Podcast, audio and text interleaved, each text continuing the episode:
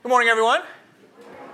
Grace and peace to you. In the name of our of uh, the Father, the Son, and the Holy Spirit. It's good to be here. Good to be in the house of the Lord on the second Sunday of February. And uh, I did want to point out before we um, moved any further, there is a slight uh, misprint in the bulletin. If uh, you'll turn with me to the back page, to the financial report from February 2nd, it says that we needed $154,000 as of last week, and we had received $155,000. And then those parentheses are supposed to mean that um, there is a negative, that there's a deficit of $1,490. That's actually incorrect. There's actually a surplus in the budget um, this week, and uh, that's something I think we should celebrate. And um, just wanted to let you all know uh, how grateful we are at the church that uh, you have been very generous um, over these uh, last weeks and years, even, and um, continue to make sure that the ministries that take place both within the walls of this church and outside the walls of this church take place each and every week. So I just wanted to point that out to you all.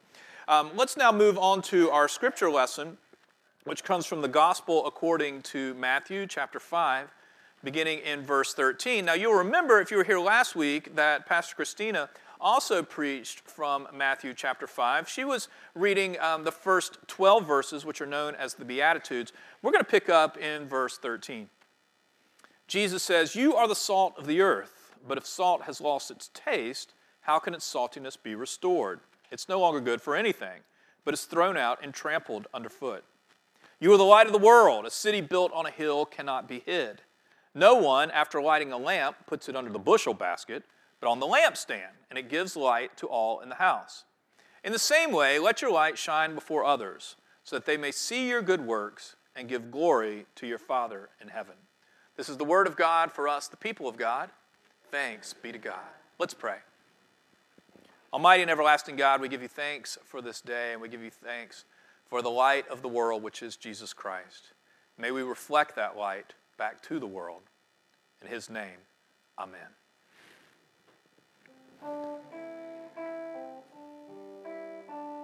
Sing with me.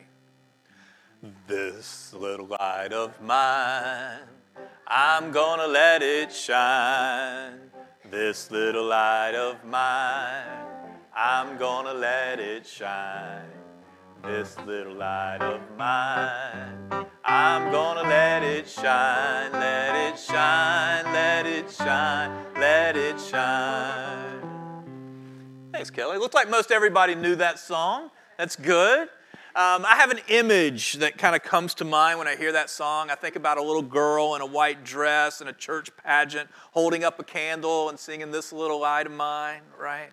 Um, which might be an image that many of you have as well. But uh, This Little Light of Mine um, actually has a, a, a, little bit different uh, history um, that is very, very powerful.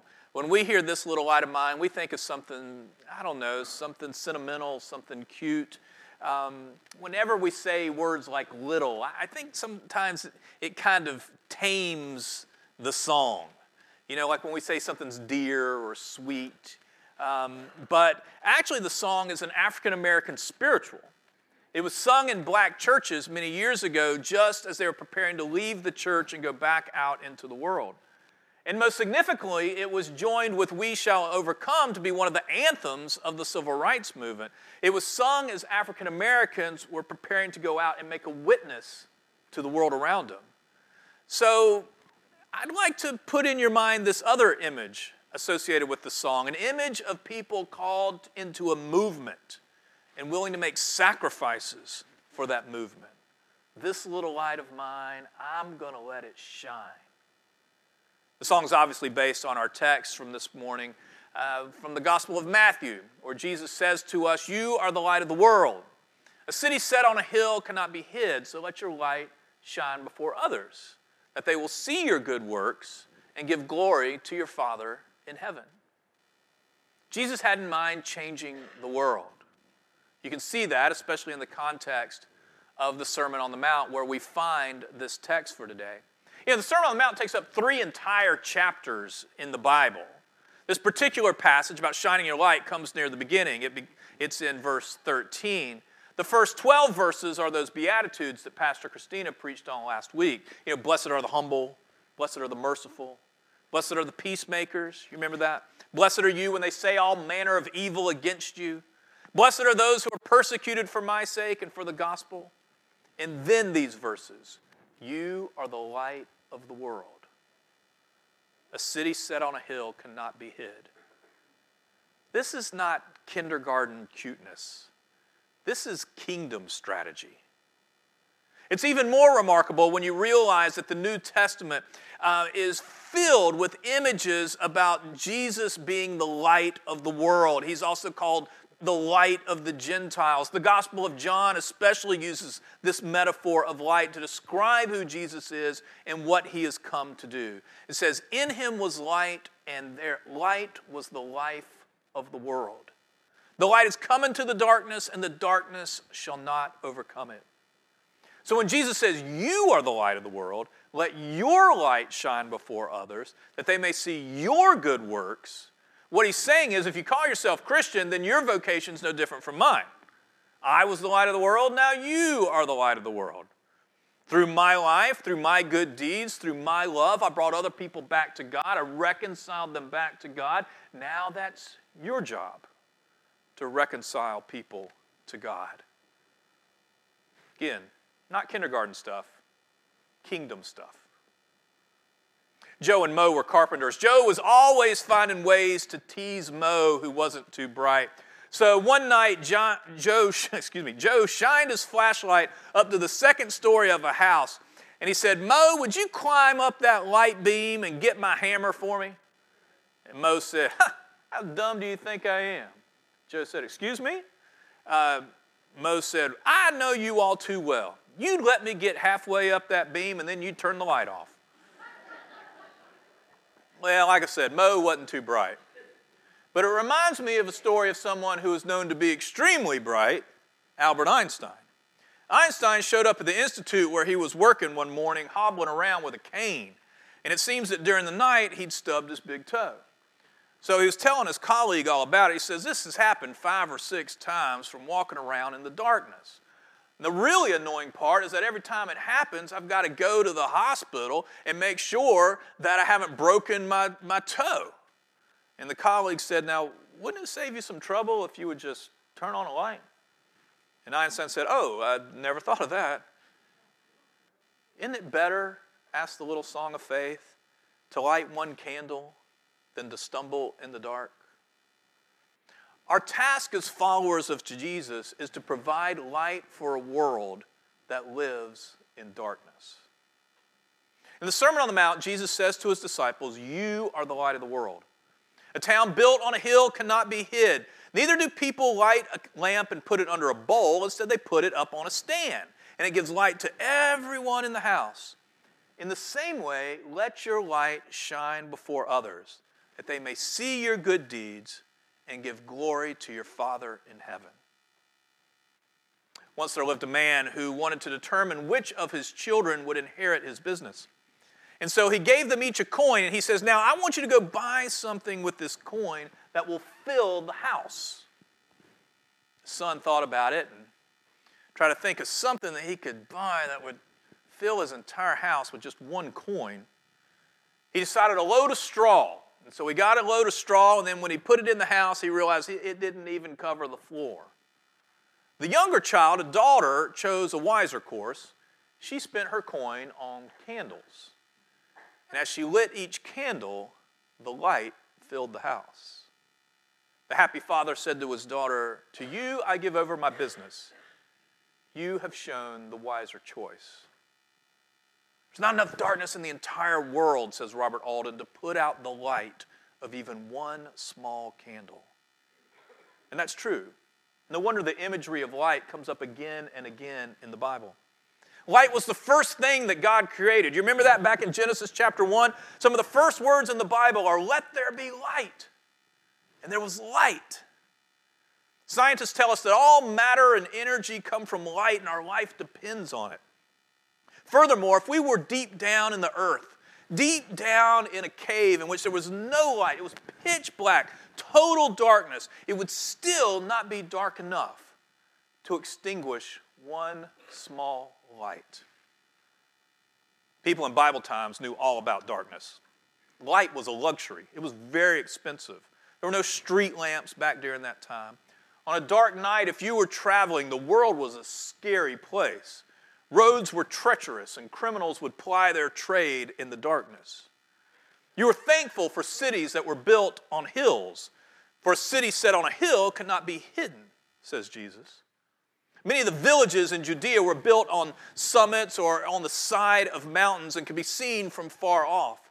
And from a great distance, one knew the location of the next village because of the light that shone from that village. Perhaps even as Jesus spoke these words, he pointed to such a village for his disciples to see. But darkness was not only a problem on the road. At the end of your journey, light was still a luxury, and Palestinian homes were pretty dark. They usually just had one small window. Again, no electricity, no light bulbs, of course. Their light consisted of a lamp, which was a bowl filled with oil that had a wick in it. And when they needed light, the lamp was placed up on a lamp stand. The most difficult part, though, of keeping the light going was having to relight the wick, so people didn't do that. Um, you know, they didn't have matches, of course. They didn't have these little doohickeys that were so helpful nowadays. As a result, no one ever wanted to put the light out. So, what they would do is they would take the light and if they were going out somewhere, you know, it's obviously be too dangerous to just leave it running, and they would put it under like this earthen vessel. Okay, that's where that next part of the song, you know, hide it under a bushel. No, I'm going to let it shine. Okay, so they would they would take it and they would put it under this earthen vessel so that it could burn and not burn the house down. Of course, that's not the purpose of lighting a light, though, is it? It's so that you can use it to see. Uh, so as soon as someone returned home, they would take it out of the earthen vessel and they would put it back up on the lampstand in order to illuminate the rest of the house. It was only natural then that light became such a popular metaphor. We just read it, or Jackson just read it in Psalm 27 The Lord is my light and my salvation. Whom shall I fear? This church does not exist just to exalt a great teacher or a miraculous healer. We exist to glorify the Son of God, who is the light that has come into the world and overcome the darkness of sin and death. It's only as the light of Christ shines in our lives that our lives have meaning and purpose. So it's with all that in mind that we approach Christ's words about our role in this great drama. You are the light of the world, he said. You are. What an amazing compliment. And a rather awesome responsibility, quite frankly. These words are not spoken lightly, no pun intended. Just as Christ came to bring light to a world that's stumbling in the dark, we are to bring his light to the world in which we live. Just as his life was given to others, our life should do the same. Those of you who've studied communication are familiar with Albert Mehrabian's famous study on credibility in communication. In this study, they dealt with the question what makes a person credible when they seek to communicate with other people? And he concluded that when we're speaking to someone else, our body language consists of 55% of the message that the other person actually receives. Our tone of voice accounts for 38% of the message the other person receives and our actual words only account for 7% of the message the other person actually receives. So our body language accounts for 55, our tone for 38, and the actual words only 7%. And suddenly I'm feeling a little nervous about speaking in front of you. In other words, in terms of credibility, Mehrabian finds concrete evidence that actions actually speak louder than words. It's important that we talk about our faith, but it's much more important that we actually live out our faith. Or to use the common vernacular, it's more important to walk the walk than it is to talk the talk. That's how we shine our light to the world. Reverend Christopher Henry tells about a friend of his named Sarah who spent six weeks one summer along the US Mexico border working with an organization called No More Deaths. The organization provides humanitarian aids to migrants who are crossing the desert into the United States. Several thousand people have died over the last decade trying to cross the border into the U.S., most from dehydration or exhaustion due to um, the oppressive heat, the meager supplies. And trust me, no matter how you feel about the flow of illegal immigration into our country, it is not right by Christian standards that these people, many of which are women and children, should die in the desert. Well, Sarah spent the summer handing out bottles of water and granola bars and bandaging feet and seeking medical attention for those who had the greatest needs. And seeking to let her light shine for Christ, she discovered something rather unexpected. She discovered a new closeness to God. Her Christian faith grew as she spent more time with men, women, and children in need. People who had been forced to leave behind everything they knew in order to search for a better life for their families. She said, I don't think it's because I was praying more, and I don't think it was because I was reading the Bible more.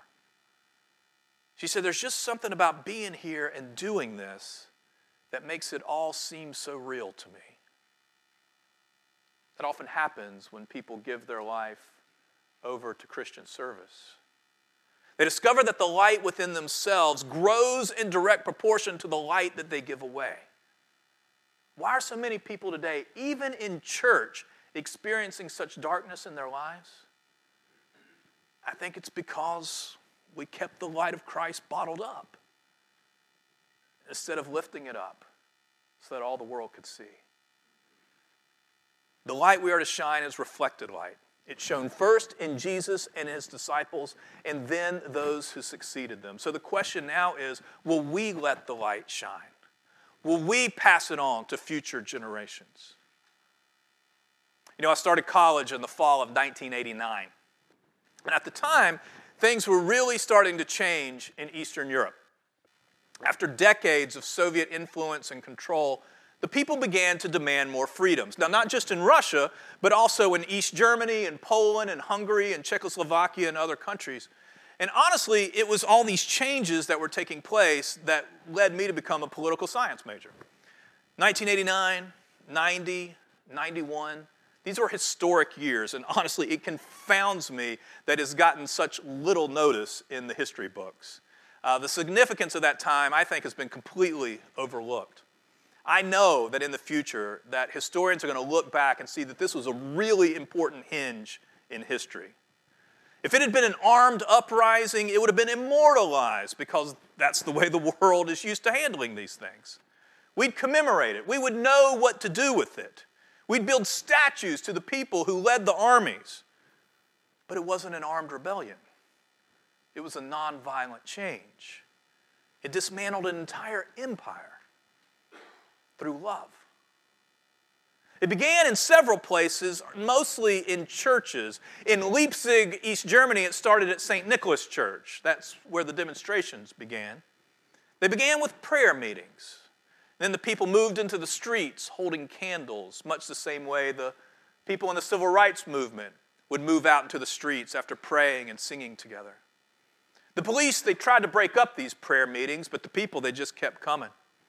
The police would sit throughout the congregation and try to take up all the seats so that the people couldn't sit. Well, they would just stand along the walls or up in the balconies or out in the narthex. And finally, on an October night in 1989, 70,000 people in Leipzig filled the streets of that city. They filled the main square, each one carrying a candle. They expected to be met with force. They expected that the troops would disperse them, but the orders never came.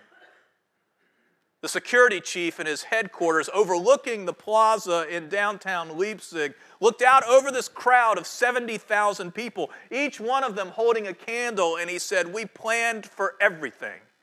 We anticipated everything except candles. This little light of mine, I'm going to let it shine. You are a city set on a hill. You are the light of the world. Let your light shine before others so that they may see your good works and give glory to your Father in heaven. In the name of the Father, the Son, and the Holy Spirit. Amen. Pray with me. Holy God, we are so grateful that you have poured the light of the world into our lives. Lord, may we in turn reflect that light back into a world that is stumbling through the dark. Lord, may we reflect the love of Jesus everywhere we go. In his name we pray. Amen.